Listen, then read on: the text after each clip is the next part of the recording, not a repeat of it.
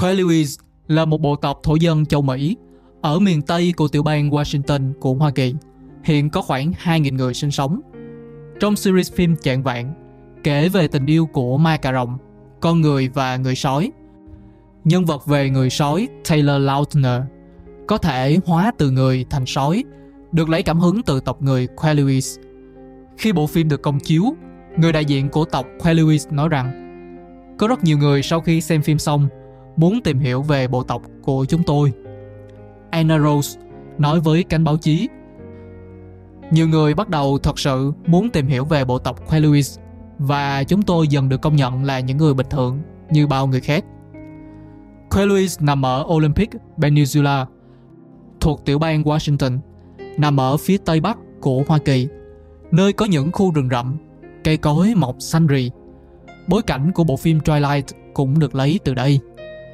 Các nhân vật có thể hóa thành sói trong phim được thừa hưởng sức mạnh cổ xưa. Nhiều năm trước, sói đã trở thành một vật tổ hùng mạnh trong nền văn hóa của người Mỹ bản địa sống ở ven biển. Họ tin rằng sói có những đặc tính thể hiện sức mạnh như là tốc độ, sự tập trung, sự nhanh nhẹn và sự nhạy bén, tính cộng đồng cực kỳ cao và sự đoàn kết và sức mạnh. Do đó mà có nhiều hình tượng của sói xuất hiện trong văn hóa của người Mỹ bản địa. Trong bộ phim Người sói trẻ có tên là Jacob, từ một con người bình thường, có thể hóa thành một con sói to lớn và dữ tợn, có thể cản được bước chân của ma cà rồng. Khả năng hóa sói ám chỉ sức mạnh linh hồn được truyền từ vật tổ. Vật tổ là một tôn giáo dựa trên ý tưởng rằng linh hồn đến từ một nguồn chính. Người ta gọi là vật tổ. Vật tổ có thể là một thứ gì đó có mặt trong tự nhiên như một cây trụ, một con sông, một ngọn gió hay là chính cả vùng đất đó. Vật tổ sẽ truyền sự sống vào bên trong của những người có trong bộ lạc. Do đó mà những người ở trong bộ lạc sẽ thờ vật tổ. Người Mỹ bản địa sống ở bờ Tây của Hoa Kỳ thường thờ phụng vật tổ là những cây trụ. Trên đó có hình ảnh khác nhau tượng trưng cho đặc tính của vật tổ mà họ thờ phượng ví dụ như là hình của con sói trong phim thì người sói có thể hóa thành sói, là do sức mạnh được truyền từ vật tổ lên người trong bộ lạc đó mà họ có thể biến hình. Đó là một ví dụ về vật tổ của một tôn giáo. Ở Việt Nam thì có chim lạc được xem là vật tổ của người Việt từ thời kỳ văn hóa Đông Sơn. Chim lạc được xem là một sinh vật truyền thuyết của người Việt cổ. Một bộ tộc thờ phượng vật tổ thường sẽ có những đặc điểm giống nhau giữa những người trong bộ tộc đó. Về cơ bản, họ nghĩ vật tổ chứa đựng linh hồn, rồi sau đó mới truyền sự sống cho họ. Vì vậy họ có sự liên kết với nhau. Sự kết nối giữa những người cùng tộc và đặc biệt là kết nối với tổ tiên. Vì họ có chung một nguồn gốc từ vật tổ, cho nên họ sẽ tôn trọng tổ tiên. Cũng chính là tôn trọng bản thân của họ. Do sự kết nối và tính đoàn kết của người cùng tộc sẽ cao hơn nhiều so với người ngoài. Họ chia sẻ chung với nhau một nguồn năng lượng, một vật, nên họ sẽ có cảm giác là chung một mái nhà, sống hài hòa với nhau và chia sẻ cùng một hệ giá trị. Chúng được thể hiện qua những đặc tính của mỗi người trong từng bộ tộc. Mỗi người sinh ra đều nhận được sự hướng dẫn từ vật tổ, tùy thuộc vào những biểu tượng mà họ thờ phụng, như sói là tốc độ và sự nhạy bén hay là các nguyên tố tự nhiên như là lửa, là sự cuồng bạo, nhiệt huyết, nước, rừng, gió, đất sẽ có những đặc tính riêng của nó. Từ đó mà những sự hướng dẫn sẽ khác nhau. Giống như là một người sẽ có một cái la bàn để chỉ hướng dẫn họ sống như thế nào và làm sao để có thể vượt qua những khó khăn ở trong cuộc sống. Do các vật tổ đều xuất phát từ tự nhiên, cho nên ý thức về bảo vệ môi trường sẽ cao hơn những người khác nếu vật tổ của họ là nguyên tố nước thì họ đâu thể nào làm ô nhiễm nguồn nước được. Như vậy chẳng khác nào làm hại chính bản thân của mình. Những vật tổ cũng hướng dẫn cho người trong một bộ tộc làm sao để vượt qua những thử thách ở trong cuộc sống. Như nước thì mềm mại, quyển chuyển. Khi đối mặt với những vấn đề thì hãy như nước. Linh hoạt và khéo léo giải quyết. Tuy nhiên không phải vật tổ không có những mặt tiêu cực. Khi nói về những tôn giáo vật tổ Chúng ta dùng từ nhẫn vì không chỉ có một tôn giáo vật tổ, mà có rất nhiều tôn giáo khác nhau. Do đó sự khác biệt đã làm phát sinh ra một số vấn đề giữa các bộ tộc. Ở chỗ là khác biệt về văn hóa, cách sinh hoạt, địa bàn và đặc biệt là niềm tin. Mối quan hệ giữa các thị tộc trong một bộ tộc đôi khi còn xảy ra tranh cãi, như là sói thì cũng có sói trắng và sói nâu, chứ huống chi là giữa các bộ lạc. Cơ bản là do có sự khác nhau, nên giúp cho tôn giáo bộ lạc vừa có sự đa dạng mà vừa có những mặt hạn chế của nó. Tôn giáo vật tổ tin vào linh hồn tồn tại trong vật tổ, rồi truyền sự sống sang cho những người trong cùng một bộ tộc. Nhưng có một số thuyết lại có niềm tin hơi khác so với tôn giáo vật tổ là thuyết vật linh. Thuyết vật linh là một quan niệm tôn giáo tin rằng linh hồn không chỉ tồn tại bên trong của một con người mà còn có cả ở trong vạn vật của tự nhiên cho dù là vật đó có sự sống hay không. Như động vật, cây cối, đá, sấm chớp, mây, sông suối, hồ và núi. Như vậy thì đối với vật linh thì vạn vật đều có linh hồn, chứ không chỉ có vật tổ mới có linh hồn. Nhưng cũng có một số điểm giống với thuyết vật tổ, ở chỗ là có sự liên kết. Trong nhiều tôn giáo, linh hồn của những người đã khuất vẫn giữ mối liên hệ mật thiết với người đang sống vì vậy mà trong nhiều nghi thức, câu chuyện về thần thoại đã nhắc tới thế giới của linh hồn. Một điểm giống nhau nữa là những tín đồ của thuyết vật linh rất có ý thức bảo vệ môi trường. Đối với họ, từng cành cây, cọng cỏ hay là sỏi đá cũng có linh hồn. Chưa nói tới có sự sống hay không, nhưng chúng có linh hồn.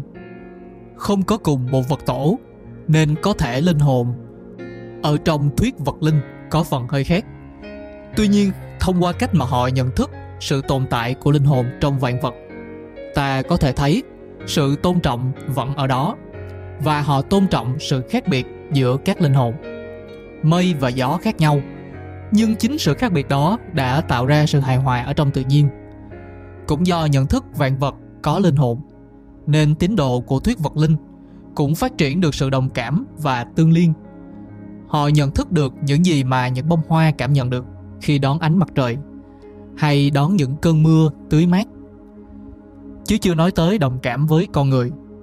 Nếu một người nhận thức được linh hồn tồn tại trong vạn vật, cộng thêm với được giáo dục về văn hóa tốt, thì sự đồng cảm sẽ càng mãnh liệt hơn nữa. Người đó sẽ không gây ra những đau thương cho những linh hồn khác, và họ hiểu rằng những linh hồn kia sẽ không gây tổn thương cho họ. Tuy nhiên cũng có một vài hạn chế ở trong thuyết vật linh, cũng như bao tôn giáo hay là tín ngưỡng khác. Thuyết vật linh trải qua nhiều năm, vẫn thiếu bằng chứng khoa học để bảo chứng cho việc liệu vạn vật có linh hồn hay chăng.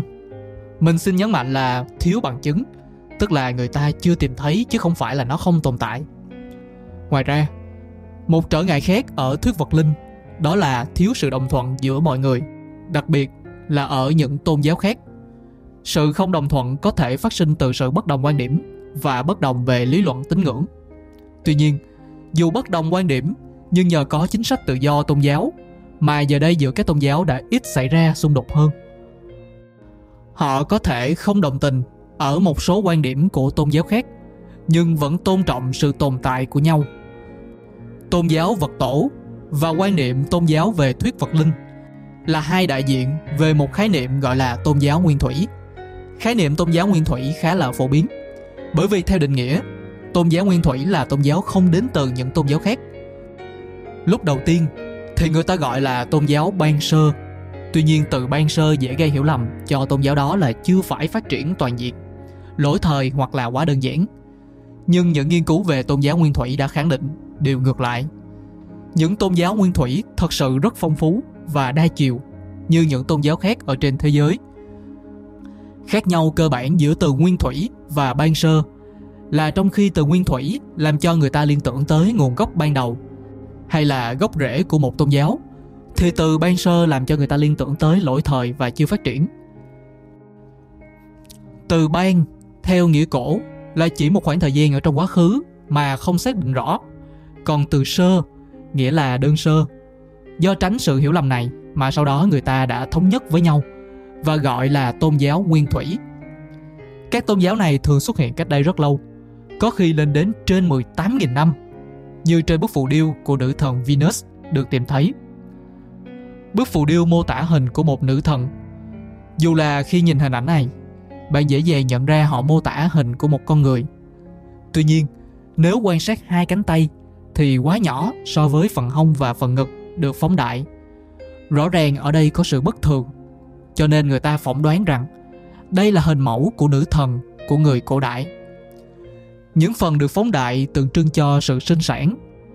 Có thể vai trò này gắn liền với nữ thần Venus trong tôn giáo cổ đại. Ngoài ra, thì tay phải của bà còn cầm một chiếc sừng. Chiếc sừng là một chi tiết ám chỉ tới thần thánh.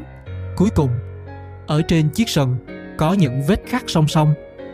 Dựa trên số lượng vết khắc, người ta dự đoán rằng nó tượng trưng cho chu kỳ của mặt trăng hoặc là chu kỳ của kinh nguyệt của người phụ nữ. Như vậy thì tôn giáo nguyên thủy đã xuất hiện từ rất lâu. Tôn giáo vật tổ hay là quan niệm về thuyết vật linh được cho là hai biểu hiện của tôn giáo nguyên thủy vì cả hai đều không đến từ tôn giáo nào cả. Có những tôn giáo ban đầu là tôn giáo nguyên thủy, nhưng sau đó sẽ có những phân nhánh và truyền thừa khác nhau. Đây cũng là toàn bộ nội dung của số ra lần này. Đừng quên nhấn đăng ký để không bỏ lỡ số ra tiếp theo. Nếu bạn có hứng thú đến những chủ đề khác thì có thể ghé thăm cái kênh khác của Quần Đảo Podcast. Còn bây giờ thì mình xin cảm ơn và hẹn gặp lại vào